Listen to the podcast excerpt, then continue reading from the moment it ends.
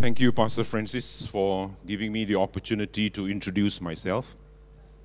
Uh, on the part that uh, I'm doing itinerant work now, uh, I'm still involved in TCA College in Singapore as the program director for the Masters of Arts in Christian Leadership, a fully online program.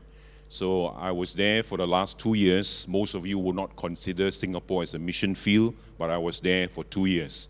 I took up the challenge to uh, start this program for the first time uh, in education for theological education to go fully online. I have no online experience, but just like uh, Pastor Jared mentioned, we can move mountains, pray, and just step out in faith. So we just step out in faith and we launched the program in 2016 and we had 10 students from different parts of the world and now I'm uh, been stationed back in KL here uh, they have allowed me to work part time and to do my work online. My students are online. We are busy 24 7 on discussion. So, this is the new world of missions in terms of training. So, uh, thank you, Pastor Yinming, for this opportunity to share God's word. Pastor Francis, Pastor Jared, and Pastor Donnie. Uh, we need to get used to call uh, all the pastors pastors. Can I hear an amen? For the legacy that God would desire to bring about in this church. Uh, so much for the budget. Uh, I was teaching the course on homiletics in BCM, just ended last month. Uh, in teaching on homiletics, I always tell the students make sure in preaching you must have an application. Unfortunately, this morning the application has been put forth before the sermon. All right. So uh, please rewind and make sure you keep the faith promise card. And next week you really make an application. All right? Uh, don't return the forms blank. Return the forms with your full name and probably with many zeros. Not a zero. All right, praise God. Missions. I've been doing missions since the day I entered into Bible school. I do not regard myself as a missionary. Uh, but I've been doing missions most of the time. And even today, I was just looking at the, at the budget. I was looking for my name, it didn't appear. Okay. All right. But a lot of you, uh, the newer generation, you probably have a new uh, model of doing mission work, bivocational working and serving God, just like the Apostle Paul. But regardless of what the model is, I believe the mission of God's work will continue on. This morning, I want to share with you from a very unfamiliar passage of Scripture with regards to missions. And let me just share with you what God has spoken to me concerning this passage. I've been teaching on Corinthians, and I've always looked at the book of Corinthians about a church that is full of problems. And certainly, this church at Corinth had a lot of problems. You read through the 16 chapters, it is full of problems. They have issues, they have theological questions, they have uh, issues with worldliness, with life, with incest, with lawsuits, uh, with issues of Lord's Supper, the food offered to idols, all the different issues. And I'm sure through the many Bible teaching in church and through your own learning, you have discovered and known that the Corinthian church is known as a church that has a lot of problems.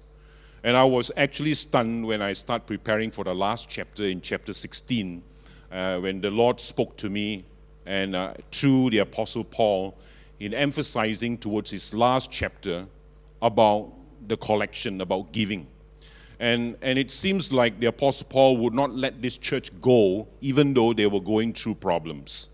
So I'd like us to consider a question that I put forth, which has really been put forth in the slide behind me, which is the question about should Christians going through difficulties or should a church that's going through difficulties cut back on missions? I know that this church is a mission minded church. You have a mission director, not like many churches have a mission director, but you have a pastor who is assigned specifically for mission, not because by appointment, but because of divine appointment. I know Pastor Francis, as a student in Bible school, his heart has always been in missions and has never changed ever since, and I don't think it will ever change. All right? His mind is set unwavering towards mission, in spite of all the challenges that he has faced and as the church. So the question we ask is should Christians actually, who are going through difficulties, cut back on missions? When I use the word cut back, I don't mean just money. I mean just withdraw, stop, take a break, or even like some churches would say that we will stop doing missions because of bad times. Now we need to take care of ourselves. As I read through the entire Corinthian epistle and read through Paul's epistles, there is nowhere mention of cutting back towards mission. Mission is not just the very heartbeat of God, mission is the call of every church and every Christian. Can I hear an amen? And the reason the church exists is for missions. And this is the very primary call. And there's no negotiation, there's no option that the mission of God should continue. But of course, together with that, we need to balance up in terms of also caring for our own needs, pastoral needs, church needs, but at the same time, believing God, as we have heard, faith can move mountains, that God can provide supernaturally through the faith promise. I have been doing faith promise for many years as a Christian since I came to know God twice a year missions faith pledge. Now it's once a year, and in some churches it's once in a blue moon. All right. But this church continued to give towards missions. Faith promise, I know by myself that faith promise is a faith promise. Y'all didn't get that. It is beyond what I have, it's beyond what I've earned, and I trust God. I say, God, I want to give this amount towards mission. I don't know where it's going to come from. If it's necessary, by the time I need to give towards mission, I will have to take from my salary, I have to take from my savings. I will do it, but I know that God, you will replenish it back. That's my faith promise that I want to give and trust God. So I have no problem believing that you will do well beyond your 400,000 budget. I've just added 20,000. All right. Okay. Can I hear an amen or not? All right. Praise God. But should we cut back? No, we should not cut back. And I was talking about Paul, and in his last verse, in chapter 15, verse 58, if we can put that verse out, he says to the church at Corinth, and it's actually, it struck me in a sense that why did he say this just before he ends the letter in chapter 16 and talk about the collection? He says this familiar verse. He says that, therefore, my beloved brothers, be steadfast, unmovable, always abounding in the work of the Lord. Can you say together, always abounding in the work of the Lord, knowing that the Lord in your labor is not in vain. We know the background, and I, have just painted you the background, and it's the church is not ready for missions. The church is, in fact, in a difficult time. There's divided, splits, all kinds of issues. And this church, and Paul writes, he says, Be steadfast, unmovable in your circumstances, in your challenges. And then he goes on in chapter 16, verse 1, which you we will look at it, verse 1 to 4 and up to 24. I have five simple P's for you to remember today. Talking about missions, pressing on towards missions, and having an unwavering mindset towards mission. So if you have your Bibles, please turn to chapter 16. My message this morning is about an unwavering mindset for missions.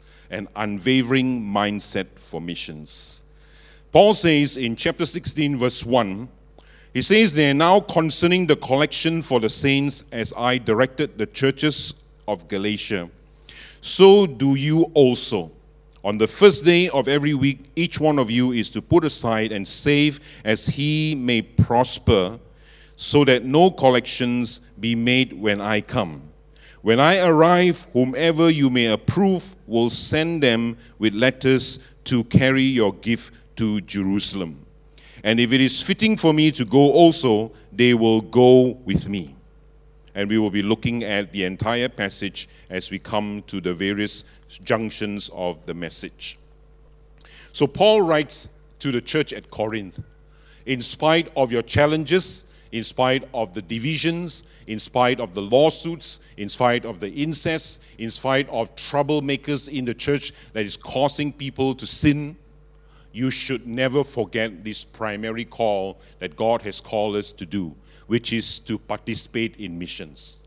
Chapter 16, verse 1 to 4, talks about preparing for to give in missions. Preparing to give in missions. We know preparation is important in all of life, it's not just missions.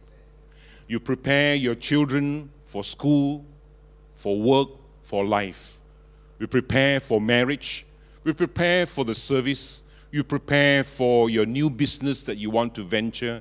You prepare your life. All of our lives, we are preparing for something that is important and great in our lives. And in that preparation, we invest time, we invest money, we invest a lot of uh, things that through reading, research, to finally come to the place where we launch into that next phase in our lives. The same is in missions. Paul reminded the church at Corinth, and I don't think it's a new teaching to the church at Corinth, because we know that the church at Corinth are Christians who are gifted, who are knowledgeable, who live in a city that is full of challenges, has been involved in missions, and I would say that everywhere the Apostle Paul go, he left his DNA. And I, when I use the word he left his DNA, I mean he left God's DNA. There's no church that he has planted all over Asia Minor that has not been involved in missions. Every one of them has been impacted by the Apostle Paul's life. So I would dare say safely that the church of Corinth, even though through the three years of ministry with them, that they have been a problematic church, they have not forgotten or not have been impacted by this mission, this emphasis of missions in the church. So I believe the church at Corinth is a church that believes in missions. And chapter 16, verse 1 is more or less a reminder to them hey guys, when I come, all right, the offering must be ready for the collection of the saints at Jerusalem who are in need. And that time is famine. All right? So it's a preparation to collection. So the idea of missions is the idea, the first thing about missions, a reminder is about preparing to give. Preparing to give towards mission. In the context of this verse, is preparing personally, preparing individually, and preparing as a church. Paul writes and says, I'll be sending messengers over. I may not be coming so soon, but should I come, the gift should be ready. And in some ways, he's saying, prepare the gift, get ready the gift. So the idea here is that we give towards mission. We are in some way in the process of participating in missions. And all of us know that we don't respond when there is a call for mission. We are ever ready to contribute towards the work of missions because there's always a mission fund in the church. There is a budget. There is someone giving that you and I who participate in the work of missions. And we see our role and we see our participation as part of a global impact. Some of us are sent, some of us are not, some of us will give. But nevertheless, this concept of preparation for missions is so vital. Now, I want you to, I want to take you to another angle in terms of one who has been preparing people for missions. I've been in Bible school training for the past 25 years. I've been preparing lives at BCM, at AOIC, and then recently at TCA. All right, November, I'm going to APTS, my first mission to APTS to teach. And God is expanding, allowing me, because that's my vision, and two years ago, to be able to prepare people online, getting into the online platform to see how it is to prepare lives for missions and seeing the dedication, the commitment of busy pastors, busy business people logging in every Wednesday, every Friday, discussing about the subject of God's work. I say, who in this world would want to spend time and study about leadership, about church, about theology, about God, if it is not God given passion in their hearts? Busy with their family, with their kids, busy with the work of the ministry, and yet setting aside the time to put in that discussion, to put in that research, and to prepare themselves. I myself am motivated and challenged and inspired by the students because they gave their lives to go to Bible school. When I was in Singapore, I was put into small groups with students from China. And we know students from China, they are passionate and on fire for God. Uh, somehow, you know, it's about God, it's about planting churches, it's about doing God's work. And although I'm not conversant in Mandarin in their language in many ways, but I'm inspired by their stories, how they come to Bible school, how they would plan that after Bible school they plan to go back and pastor, to do youth work, to start cafes, to do outreach, to do mission. All those little stories inspire me to continue to prepare lives for ministry. And I want to challenge you today, though you may not hear many of these stories directly, but there are many of these countless stories all over, and I would dare say, even in this room, there are little stories, conversations going around at the cafeteria, at the workplace, at home, in small groups that regards God's work and God's mission. Men may not see it, it may not be publicized in Star newspaper, Malay, or whatever online, but God hears all the conversations around the table. Stories of our heart's desire to be involved in mission. And that's preparing, that's a starting point of preparing. It's how it all began. Conversation, preparing lives for ministry, preparing gifts for ministry. What do you have to give towards mission? If it is time, prepare the time, set aside the time pray and give to God. If it is money, give, set aside that money every month and give towards mission. If it's about your life that you want to set aside besides your work, besides family, besides all other things, you say, God, I dedicate three hours a week to serve you. Whatever it may be, it not be a position in church, it not, may not necessarily be in church, but whatever I can do to help in the community, in the neighborhood, even praying. And that is preparing and setting aside. It's like a sacred time, a sacred thing that we set aside for God to serve God. Can I hear an amen? And Paul tells the church at Corinth to do so. When I come, all right, make sure the gift is ready because when the messengers come, they will take the gift and send it to Jerusalem where the need is there and to meet the need. The second thing we discover about missions in terms of unwavering mindset is not in terms just of preparation, but the second part we read in verse 5 to verse 12. Verse 5 to verse 12 to be present by going for missions. We don't have time to read the entire passage, but verse 5 to verse 12 talks about three personalities the Apostle Paul, Timothy, and Apollos. Apostle Paul, Timothy, and Apollos. Missions can never be achieved without a person present in the mission field. Apostle Paul obviously was there in Corinth for three years. We may not call him a missionary, but he is. His whole life is dedicated towards God's mission. And he was in Corinth to plant the church together with Ananias and Sapphira is it? Are you all here? If you think that's true, you need to read the Bible again.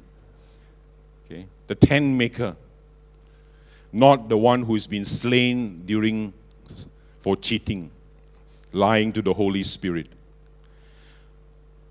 Paul was there in Corinth, the Bible says, present. You are here and your presence makes the service a difference. Hello? Of course, God's presence makes a whole lot of difference. Parents who have teens would know how the teens would yearn for the father to be present at their piano recital, at their audition, Though they may not mention it, they'll WhatsApp you, all right? They'll text you, where are you, Dad? I'm in China now. Yeah, all right. Why is there that yearning for a physical presence of a person? Well, it's more than just a physical presence. The Bible says in Romans, it says, How can they hear the gospel if they do not have a preacher to preach? Just thank God for technology. Thank God for all the different tools in social media available for us to be present. But it's nothing like to be physically present. Paul was present in Corinth. Paul says, I will come and visit you again. Now, that's another story. Which pastor would like to visit a troubled church again? Hey, leave me alone. That will be the last on the list. Let me go and visit Subang Jaya Assembly where there's no problems at all. Can I hear an amen? Some of you don't believe in yourself. All right. But who wants to visit a divided church? And after the letter, Paul would have said, Hey, dear Corinthians, I've done a lot of work. Do you know what it means to write 16 chapters? All right. Those who are involved in writing 16 chapters and his thoughtful words to you. I've done my job.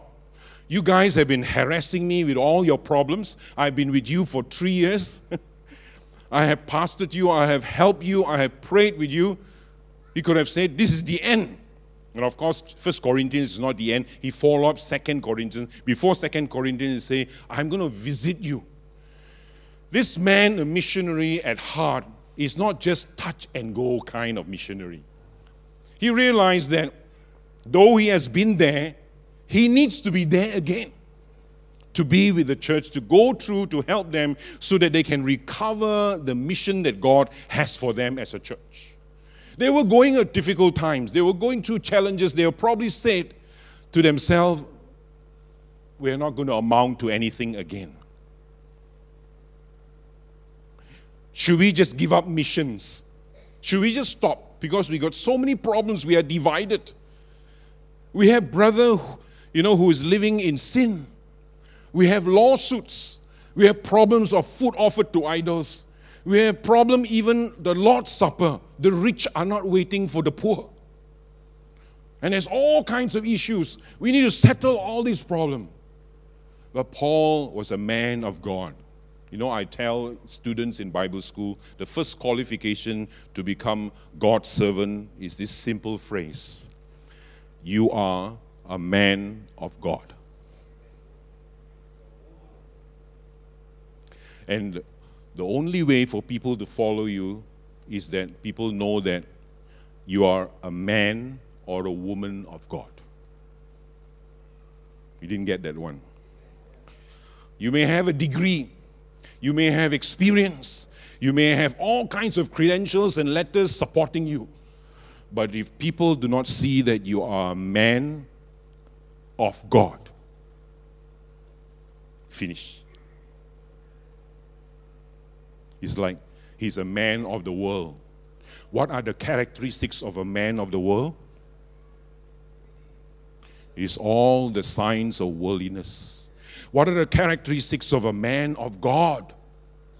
It's the God like characteristics, Christ likeness. Can I hear an amen? Just like people say down at a level, you know, they are saying, I just, I believe in Jesus. I believe in God. But I'm put off by Christian behavior. They don't believe or act like Christian.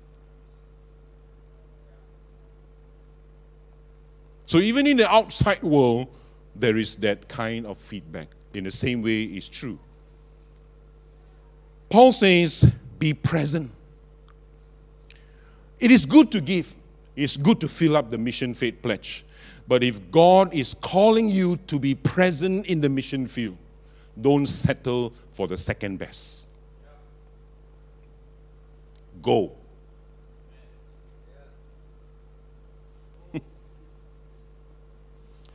Go. Don't worry who's going to take your place in the cell group. No worries.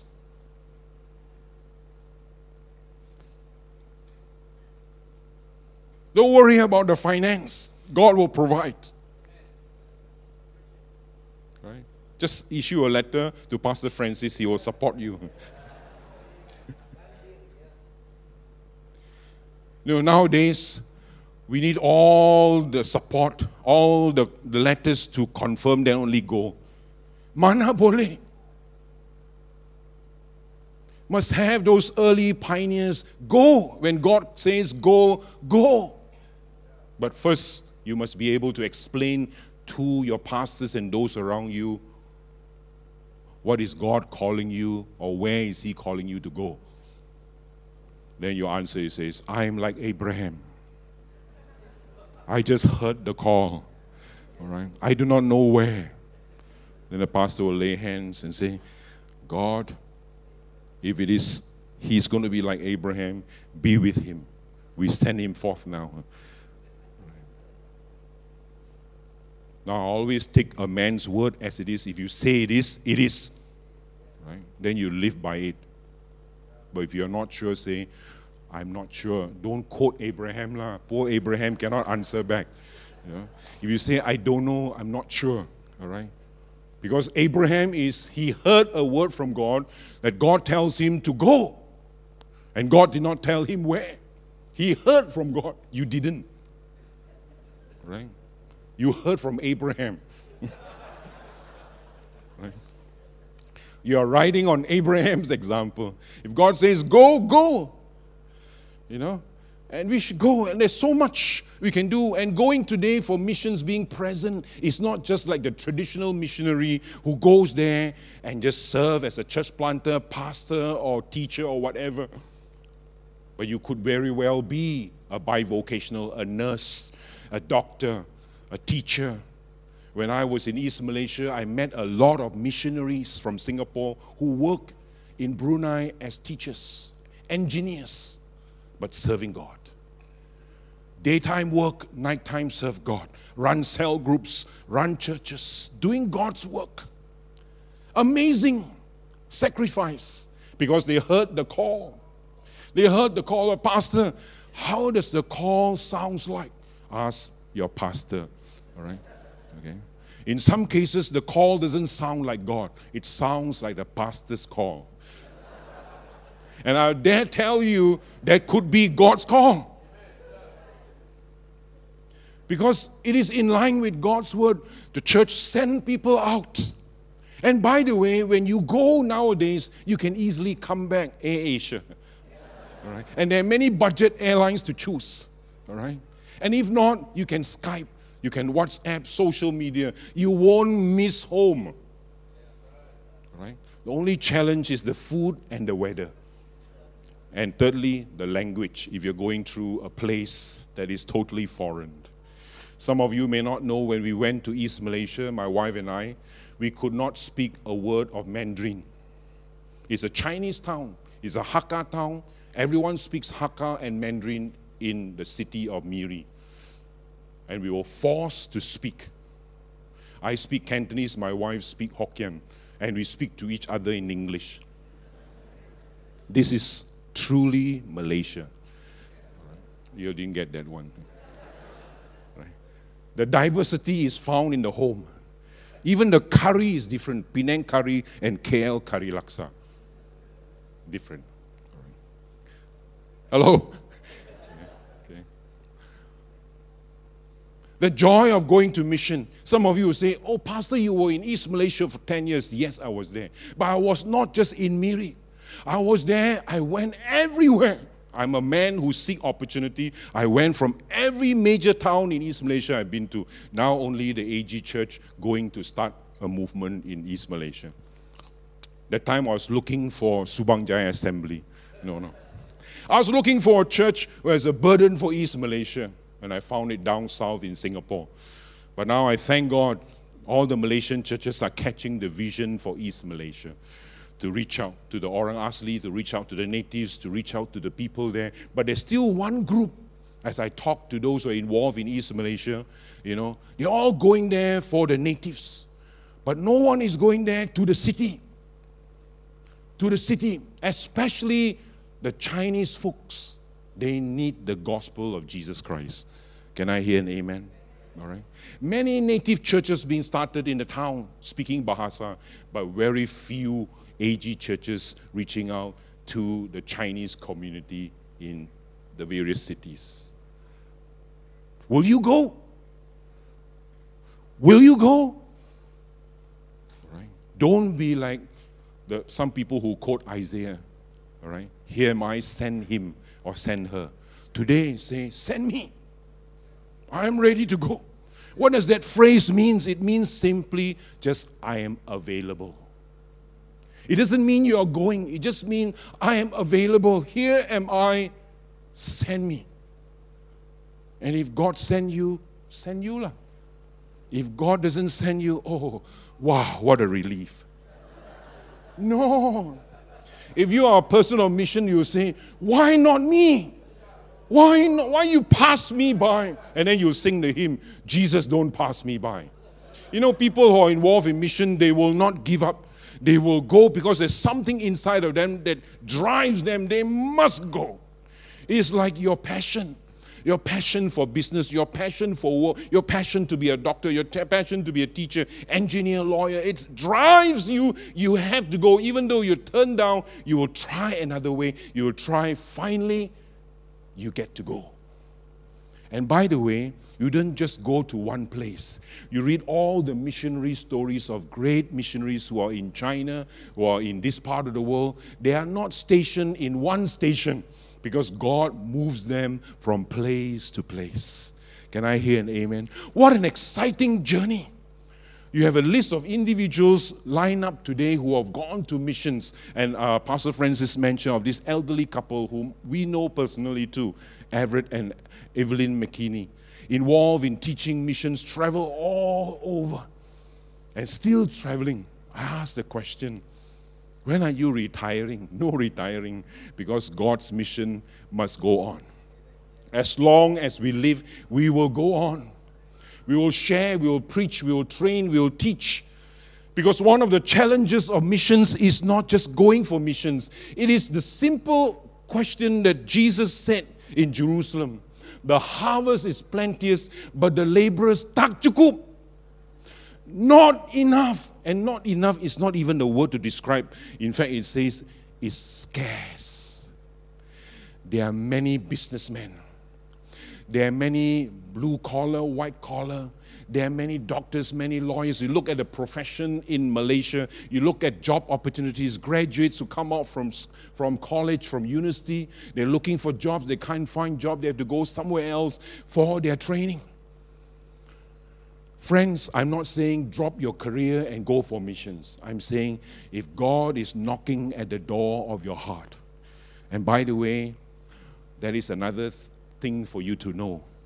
We don't just knock on God's door, sometimes God knocks at the door of our hearts. And in fact, I won't say sometimes, a lot of times He's knocking on the door of our heart. Would you? Would you go? Would you go? Then we put it off. We drown our sorrows at Starbucks. Right? We hang out there. Or we go online 24 7. And then suddenly appear, you know, will you go? no, that's exaggerated. Paul was present in Corinth. He still go back to Corinth. He would say, No, I will not go. I've written you letters. I've given you all the answers. Forget it. I'm busy at Ephesus. A wide door of opportunity is open for me to preach. Last time I could not, now is open. You guys, I count him already. You sit at the kopitiam and count him. All right? Now I no need to come, but he says, I still need to go. Missions need to be involve a person to be there. To be there. Can I hear an amen? I'm driving this home. All right. I'm not going to make a call and say, Would you go today? Think about it. Don't, don't just, just erase it from your mind. Don't just erase it. Because the next point leads me to something else. The third one, just verse 13. And I like you to look at verse 13 since it's only one verse. But verse 13 itself is a sermon by itself because it has five, five points inside there. Can you put the third point inside verse 13? And I'd like to read it. To push the parameters of missions. Verse 13 concerns Christians. Paul writes to the Christians to be alert of non Christians or pre believers outside or missions outside.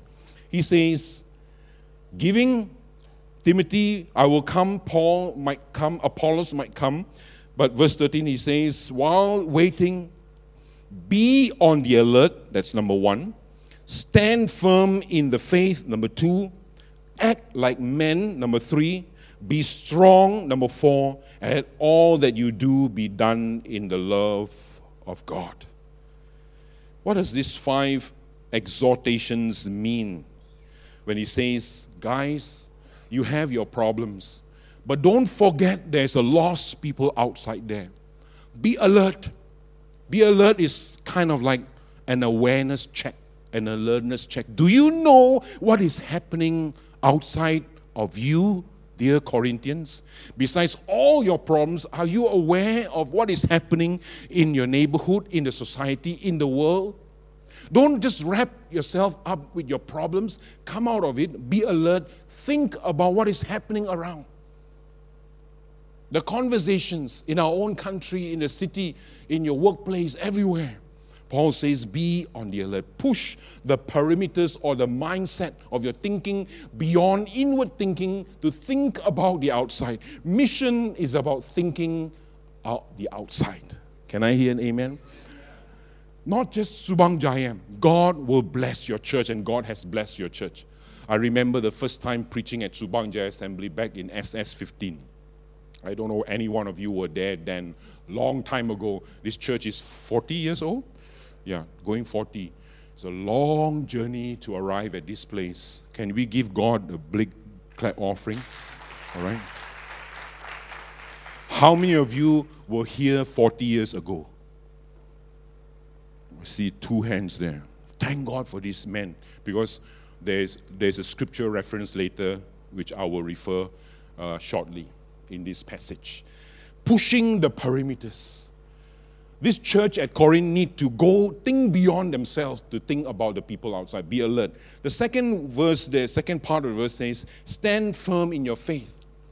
The idea of standing firm means, implies that their faith has been challenged by the enemy. And indeed, so when you read Corinthians, their faith has been challenged. Their faith has been challenged. Because the idea of standing firm in your faith, their faith were wavering whether should believe in Christ or not, or should give up in spite of all these problems. Paul says, stand firm in your faith. What does that mean? Pushing the perimeters here in the area of spiritual warfare. Whether you and I like it or not, whether in missions or not in missions, we are in spiritual warfare. The enemy attacks us the enemy comes after our faith. That's why sometimes you don't feel like coming to church. You don't feel like praying. We don't feel like serving God. Sometimes I feel like that. I don't feel like preaching. What's the point of preaching? When everybody forgets your sermon the next week.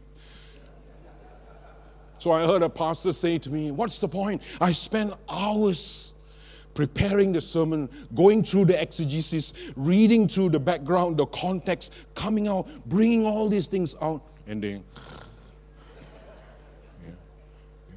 And all those is a part and parcel of a preacher's cross. So I tell the homiletic students, I tell the Bible school students, you want to preach, not everybody is going to listen to you. And that's a fact. Even in life, when you give speeches, does everybody listen to you? They look like they're listening to you. Right?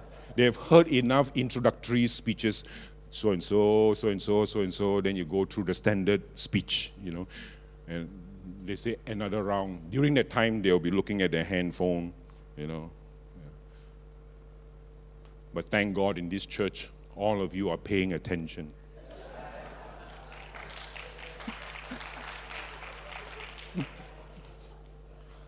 And don't just pay attention when a guest speaker speaks. When your pastor preach, pay attention, show her the encouragement. I'll never forget Sister Seward. Every time she sits in front, you all know Sister Seward, right? and she sits in front, her mouth will be open.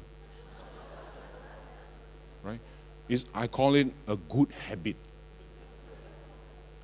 Part of training, we are saying we train the head, we train the hands, we train the heart, and then develop good habits. listening to God's word. Like eating. right. Anyway, praise God. Pushing the perimeters in terms of spiritual warfare. Know that we are involved in spiritual. Whether you like it or not, the enemy will attack you. You stay at home, you don't go to mission. Also, you cannot. Right? But Christ is greater. He that lives in us, the Holy Spirit, gives us the power and strength.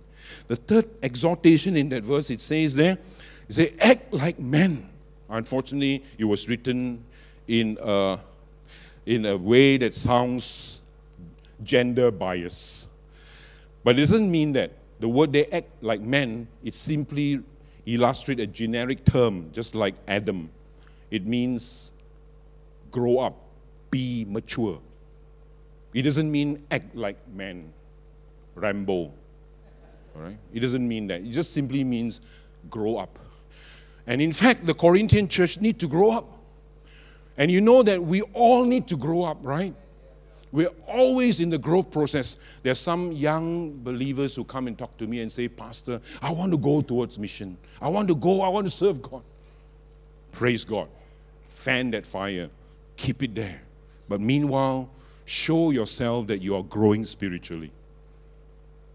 Grow in the Word, grow in worship, grow in prayer, grow in God's Word. Show that. No, no, I don't. I grow already. No, not yet. Okay? I've lived long enough to be able to say to them like that. You know, you need to pray. I don't see you praying. No, I pray in my heart. I know you pray in your heart. All right? And in fact, some quotes say, I pray all the time. Wow, they are very some, very deep. All right. I also don't pray all the time. Pastor, do you pray all the time? You know? If you pray all the time, then you have time for to do what? Well, can you imagine after service today, lunch, you're eating and praying? Okay, and Pentecostal praying is kurabashaka, kurabashaka. I'm sure the restaurant owners may have to send us off. Okay. No need to pay the bill, it's okay.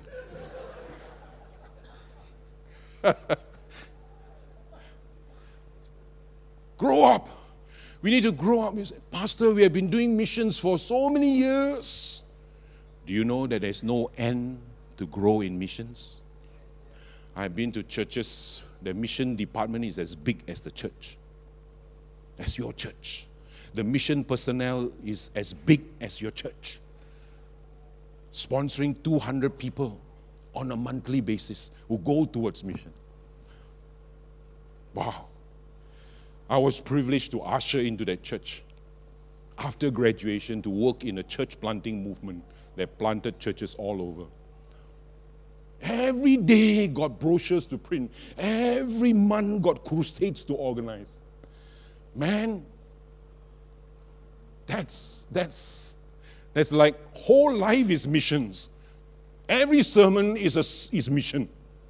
Ah, sailor mission, you know, another mission. But it drills and drills and drills. Discipleship. Go and make disciples. Go and win someone. Share with them, train with them. Tell them the gospel. You know, I'm glad that I was able to do that and still doing so, but in different ways.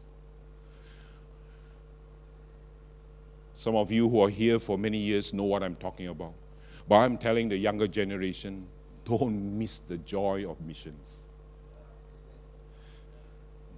It's fun to let your life touch other lives, to see that you have a purpose, to see there's more than singing, more than going to hang out, and then hang out after that, hang out again.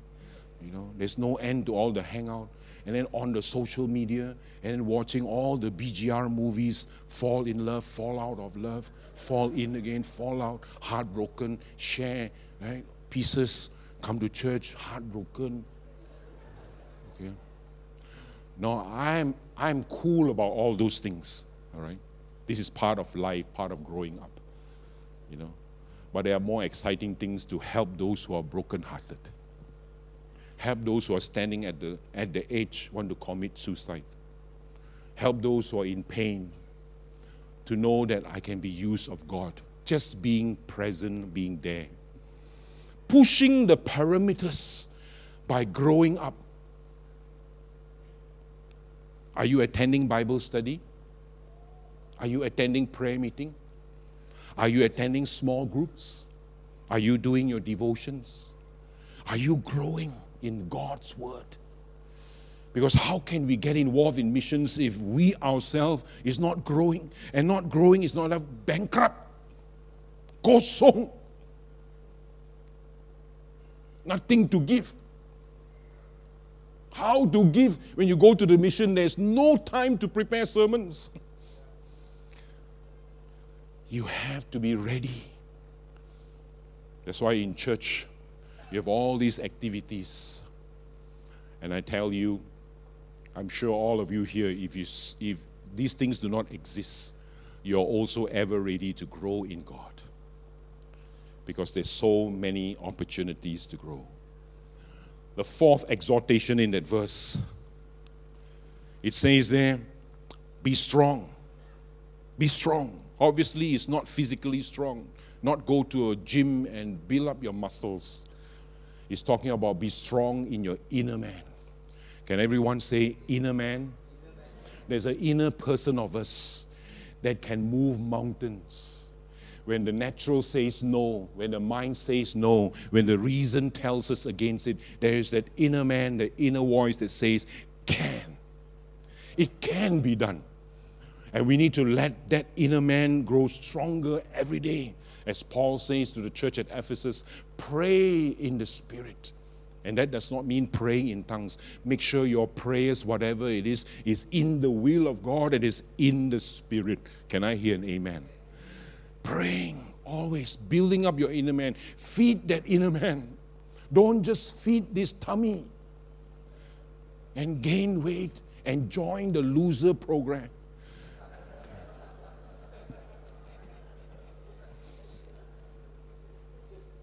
Why do you want to add on when in the first place you don't want to add on? You need prayer. Okay. Maybe you are stuck with some kind of foods. All right? Never mind. The whole of Malaysia is stuck. In fact, the whole world is given to food. Great sin of this generation please don't go offended if you are in the food industry, eh? right? If you're running restaurants, I still I'll still go for lunch after this, all right? Okay, for those who are running the cafeteria, keep up the good work, all right? Praise God. My wife loves to cook, so I don't need to cook. Now, the last one, he says, Let all that you do be done in love. In love. For the greatest is love. There's such thing as growing in love. Let me go to the fourth and then one more point. Verse 13 to verse 18, Paul writes about the Christian response to Christians in the church. He says there in verse 13, uh, verse 14, he says there, actually verse 13 and 14 and verse 15 now he says i urge you brethren you know the household of stephanus they were the first fruits of achaia and they have devoted themselves for the ministry of the saints. And then you read of another person there by the name here of Stephanus and also of Achaicus, and then you have Fortunatus, three of them, the council of three. As I was saying, I never saw it the way I saw it this time. That Paul writes to the church at Corinth after all the problems, he says, You need to get be steadfast, unwavering in missions, the mindset for missions. Obviously, the text says that we need to respect those who have been with us before. That's why I asked the question earlier how many of you were here 40 years ago when the church started? And they're still here. Do you know them?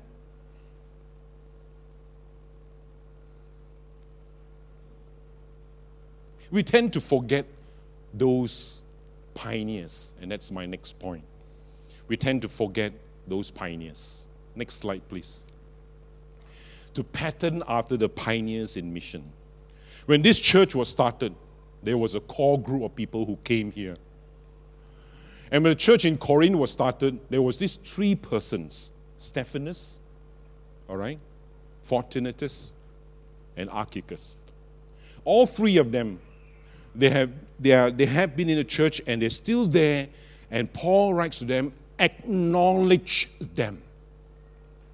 And here it doesn't mean put them in a pedestal, put up a statue, and worship them. No. But it simply means acknowledge them, means to remember them, regard them. Do we regard the pioneers in missions? The early missionaries in Malaysia? And missionaries who have gone to many parts of the world? Or do you know any Malaysian missionaries?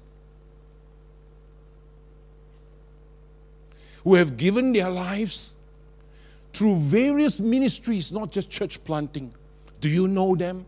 Who laid their life? In the East here, we are not too much of historians or writers. But in the West, there will be a collection of all the English missionaries, the American missionaries, the Dutch missionaries, the European missionaries, the Australian missionaries. But I can't find a book in, that writes about Asian missionaries and specifically Malaysian missionaries.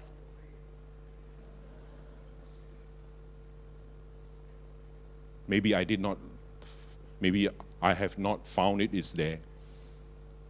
But I'm saying this is that the pioneers, the pioneers of churches who have remained faithful, we need to pattern after their faithfulness, their dedication, and commitment. The three pictures up there, some of you may know, all right? John Wesley. It's, it's not necessary for you to know, all right? But he's an important man in the history of God's movement. Then the one below is Hudson Taylor. All right? If you, if you look, it's just glance through, he doesn't look like Christian. You didn't get that. And of course, the lady is Jackie Pullinger, all right, in Hong Kong. When you read through the biographies of great pioneers in missionary, there are few things in common about their life. They hear God's call, they respond to God's call, and they go and they commit their lives fully and totally, no turning back. And here I want to tell you a story about this one missionary, a not so famous missionary who went to China about the same time with Hudson Taylor. His name is John Livingston Nevius, not David Livingstone of Africa. You probably have never heard of his name. And I was reading and I come across and I read his story. He was born in an ordinary family, Christian family. His father died a, when he was two. He was raised up by a hard-working mother until he went to college.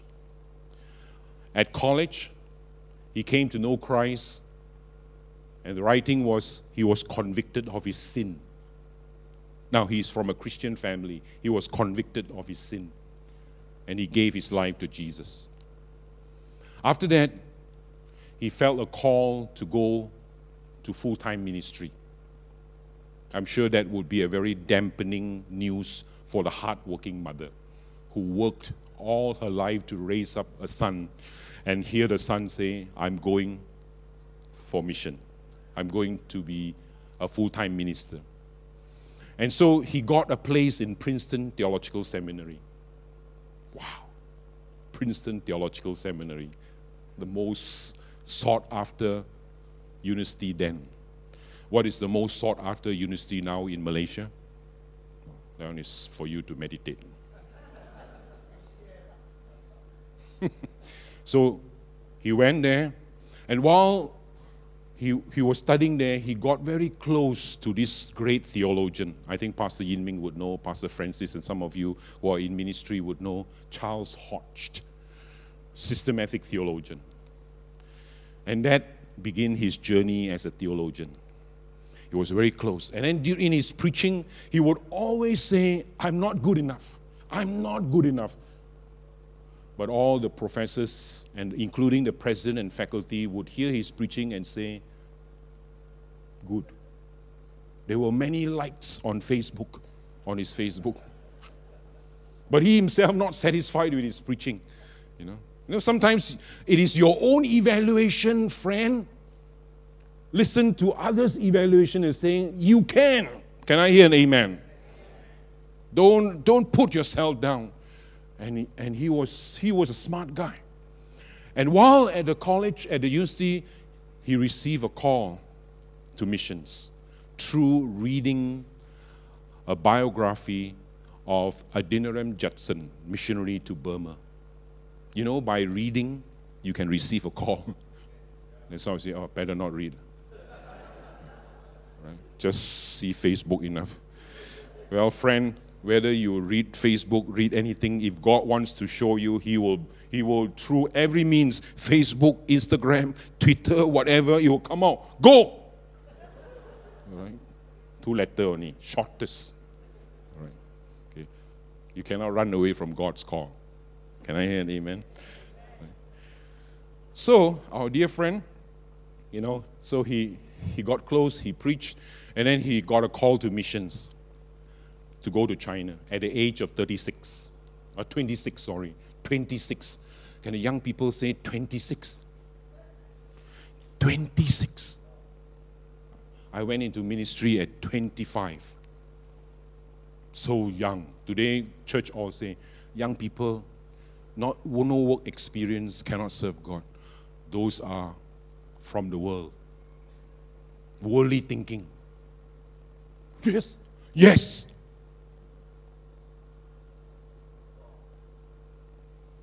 When God calls, God qualifies and God sends. Who are we to say that person is too young to go into ministry? Who are we to say that he must have work experience, then only can serve God? The thinking of the world have come into the church so much that we forgot what the Bible says. Look at all the men of God in the Bible. What work experience they have. What perfect life they have. All of them had bad, poor family, poverty, problems. They were never perfect in the eyes of the world. But God chose those who are both wise and those who are not so wise to serve Him. Can I hear an amen? And I'm not saying that working is not important. I'm saying is that we must realize what is God's criteria for service. This man just read the book and he heard the call of God and he went into ministry. He went straight to China and served for 40 years until he died at 65. He was in Ningpo, he was in Shandong, he was in another part of the world, and there were rebellions, and there were diseases, and there were challenges. His first assignment was not even planting church, he was doing translation. He ended his life going to the hermit kingdom in Korea, in Japan. He disagreed with Hudson Taylor. Saying, Hudson Taylor, you must dress like a Chinese. You say, forget it. I'm not going to dress like a Chinese. I'm an American. He even went to UK, had some time, three years there, had a conference with uh, Hudson Taylor and a few others. And then he was instrumental of coming up with this model which we practice today self supporting, self governing, and self propagating. Do you know this man? Do I know? I don't know. Most missionaries are unsung heroes. Don't know them. They labor not because to be known, they labor because of God. Can I hear an amen? If you want to do missions, it's not for the church, it's not for God, for anything else, it's not for reputation, for people to know. Forget it. It's about bringing glory and honor to God. Like Paul says, For me to live is Christ, to die is gain. Even at the end of our lives, if nobody knows us, it's fine. There's only one thing that you want to hear when you get to heaven Welcome home, thou faithful servant of the Lord. I'm sure my wife would know, and I will know her ministry. There are many missionaries who are going through loneliness and suffering and pain. And some of you, when you saw Pastor Francis put up the slide, why are we supporting individuals? These guys gave their lives to God. You don't know their stories.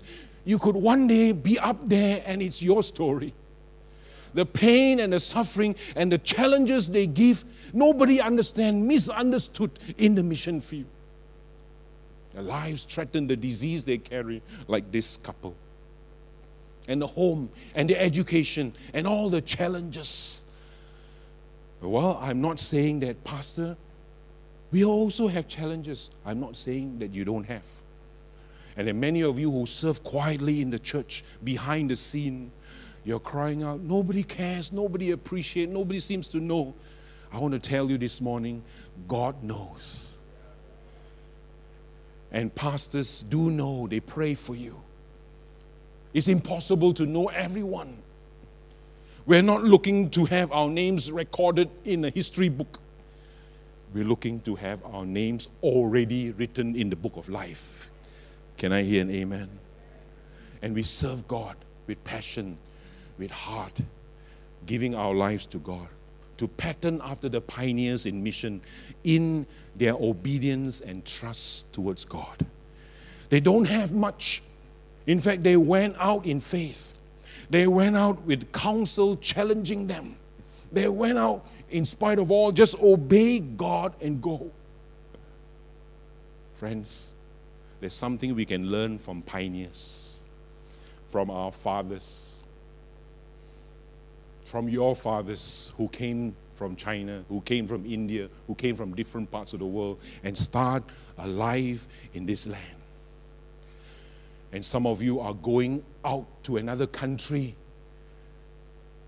immigrating to another country, just like your fathers, pioneering in a new place, learning a new language, learning a new culture for your children. And for missionaries, it is for God's work. Missions. My wife was frightened this morning when I told her, I'm feeling the call again.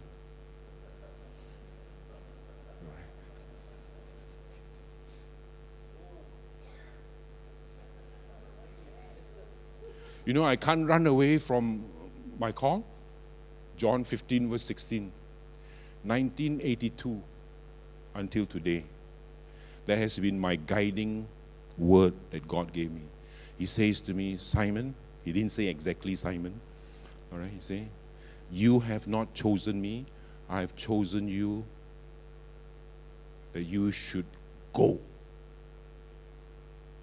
That's why all my life in my ministry since I graduated from Bible school, before I graduate, has been going when I, be, when I was a church member in church, every time go tracting, go. Knock on doors, go. Evangelism, go, go, go, go, go. Until today, I go, go. Say, Pastor, why you not like Pastor Yiming, pastoring the church, founder of the church, pastor the church for so many? Why can't you stay in one place? I can't. Tabule. I'm not wired to stay. I'm meant to go. So I go. All right? Long before touch and go come into existence. But I don't go, I don't touch and go, I go and touch.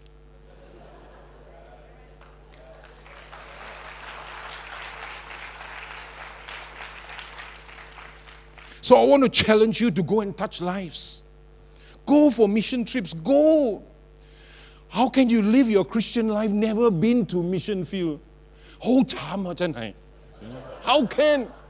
You're missing the action, you're missing the life. Go. And doesn't mean go to third world country. Go to first world country. Europe is calling. UK is calling. Secularism has overtaken. America is calling. Go. Oh, Pastor, can go America. Go. Make sure you go to the right neighborhood. My last point. Can you turn to your neighbor and say, His last point?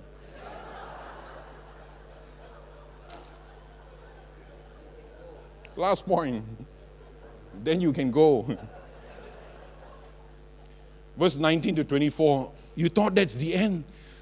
I always read last chapters of Paul's epistles, just read only, never bother to look deeper. When I look at it again in the context of the entire epistle, I realize he's saying, he ends his letter in verse 19 of, of chapter 16. He says, The churches of Asia greet you. Wow, when the moment I read that, uh, the churches of Asia greet you, Corinth. The churches in Malaysia greet you, Subang Jaya. You are not alone. The entire region in Asia has been involved in missions. They greet you, they know you.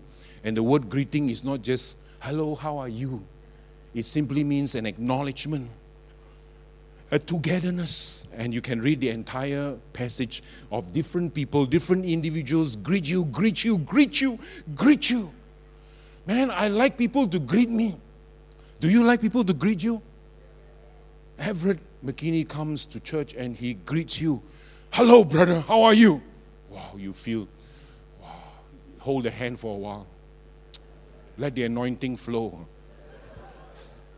This great man of God who has traveled all the world, he greeted me. Well, it's not a, it is not something extraordinary, but it's true. Sometimes we feel very alone in mission. We feel that nobody seems to know. But Paul ends in his letter, he says, Church, the church in Asia greets you. The church around the world greets us, and we ought to greet others. Can I hear an amen? So he talks to us about partnering, partnering with others in missions. We are never in it alone, it can never be done alone.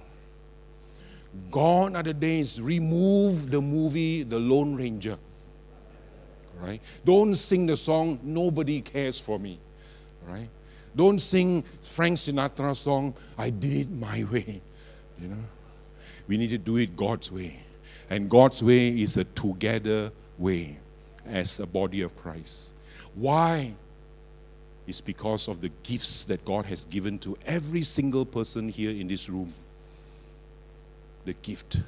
And combined together can bring such great impact in the world in missions. The gift of preaching, the gift of teaching, the gift of counseling. You name them all in the Bible.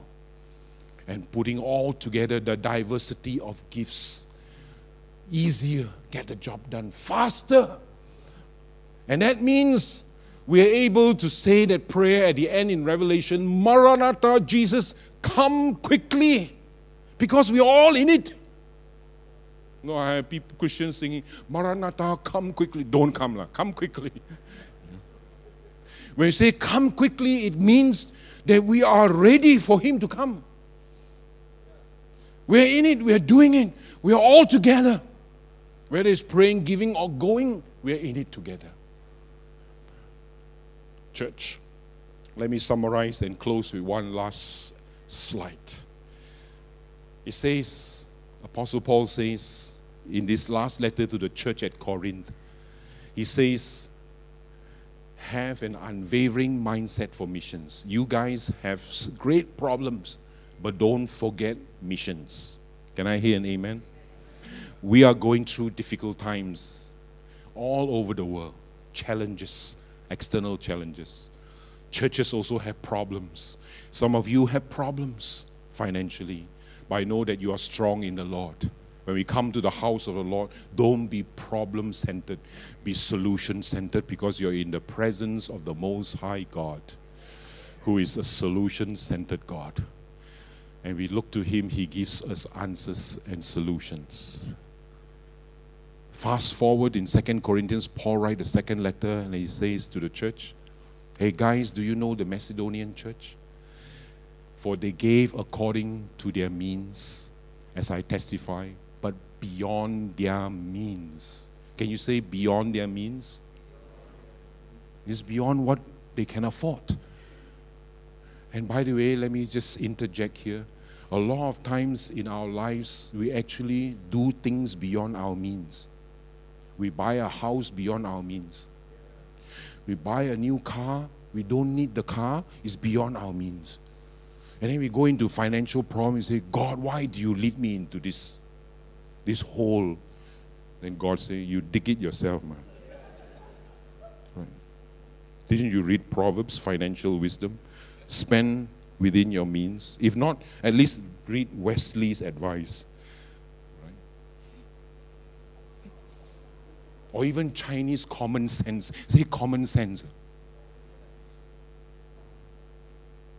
When we go to a restaurant, the first thing we look is not the menu, it's the price. Wow. Compang, eh? So cheap. Of course, we live in a different world. Right? We live in a different world. The, the younger generation will say, cheap lah, dad, 20 ringgit, is cheap. Okay. For us, it's chicken rice, 20 ringgit.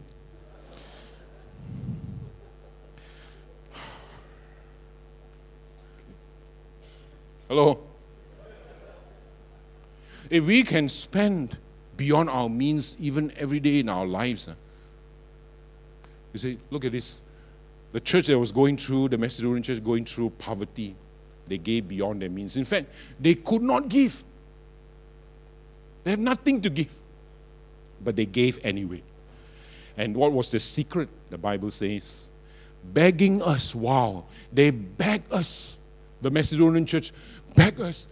Paul, can or not? Can we give more? Paul said, Cukup, let Subang Jaya give. Okay. You're already suffering. You're enough already. Okay. No need to give. God knows your heart. No need. Please, let us give. Let us give. Wow. I mean, I read the spirit, the, the, the, the heart of these people is just kind of like, man, how did they even get to that place of sacrificial giving? And then in that verse, it reveals the secret. They gave themselves first to the Lord and by the will of God. And I kind of sum up what I'm trying to say today about missions. It's very simple. The first step towards mission is to give of ourselves to God. What follows, you just plot along the way. Don't think too much. Don't plan five years from now, 10 years from now, 15 years. From, no need. Just give of yourself to God and let Him lead you and guide you in this you will learn to remove a lot of stress on planning. You all didn't get that. We live in a world of too much planning. Plan, strategize. Next year's plan. Next year, next year. I have only one plan for now. I'm telling you, for beginners in missions and even for seasoned ministers in mission, we still come back to the place I first give of myself to God. And we still give again. God, did you take it or not? God saying, No, you took back. This is a problem with living sacrifice. We give, we take, we give, we take, we give it. It's fun, isn't it? Right? So he never violate the human will. God never violate the human will. Even if we take back, uh, he's still with us. What a wonderful God. It's not like you give your life, cannot take back. You know, that kind of thing. You give your life and sometimes you hold back, you backslide, you slow down, you cut back. God understands. And then He still works on you. And then at some place you come back again and you're more on fire until everyone who sits around you can feel the fire.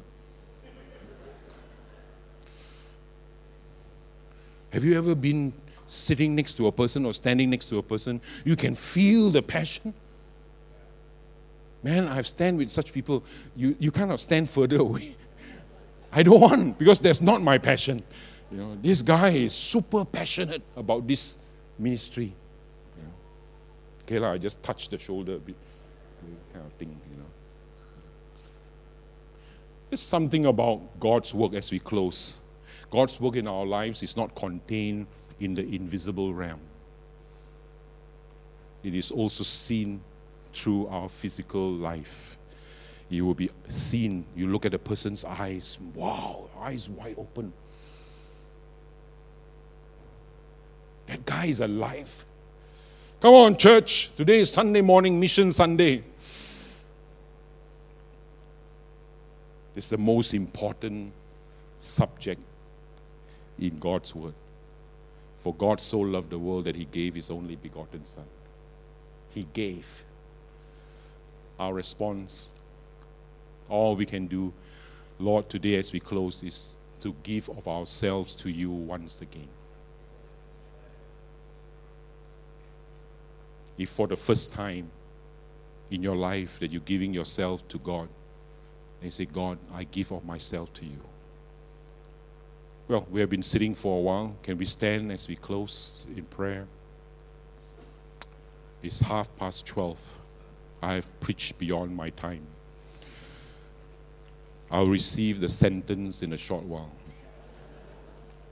But allow me to just close in a word of prayer. Can we lift our hands to God? All of us love God, and all of us want not just His best in our lives, but also we want to give of our best to Him. Father, we stand here this morning. We thank you. We thank you for this honor and opportunity to be able to be involved in your great mission. Jesus, you came 2,000 years ago for this one purpose only is to seek and to save those who are lost. We were once lost, but now am found. And you have given us this mandate. You have empowered us with your Holy Spirit. You have opened our eyes to see the global vision. And in this church that has been involved every year in missions, in giving towards institutions, to individuals, and to many church plants and other places. God, thank you for everyone who has given. And I thank you for new ones who will join in participation in giving towards missions, in praying towards missions. And if there are any individuals here who feel the tug in their hearts and the spirit to respond, to go to a certain country, to a certain place. God, I pray for your grace. I pray for your timing. I pray for your confirmation upon their lives. May this church continue to grow in missions. May more missionaries be sent out. May more prayers be sent up oh God, and may more money be prepared to meet the needs of missions worldwide, oh God. May you enlarge the vision of our hearts as we give of ourselves towards you, just like the Macedonian church. We will not look at our problems, we will not look at the circumstances, we will not look at the climate, we will not look at the situations. There will never be a favorable situation for missions. For as long as you were on earth today, in the day past, Lord, you have faced challenges in your work. In a similar way today, Lord, we are pushing back the works of darkness. We are punching holes in the darkness through our prayers. And God, may you inspire us today, Lord, through this word, that we will be involved, that we will press on in spite of all the challenges. Let us all have an unwavering mindset towards mission. Let us not be taken away, away from this mission, and let us focus, oh God. May you inspire us, empower us, enable us, enable every believer here in this room financially that they can give towards mission. For Lord, I pray for their workplace.